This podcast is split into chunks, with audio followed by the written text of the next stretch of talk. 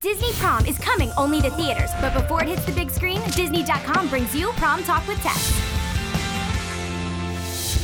Hey, I'm Tess, and I just started here at Brookside High, but I'm already getting ready for the ultimate high school event prom.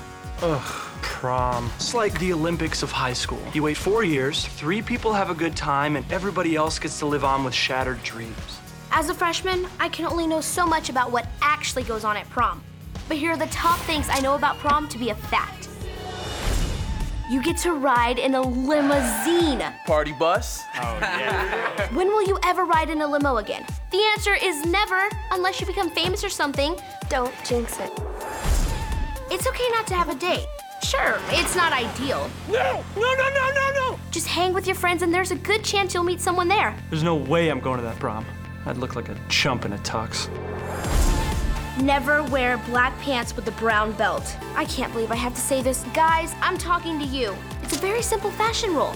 You know the next time you'll be wearing a tuxedo? On your wedding day. Cool.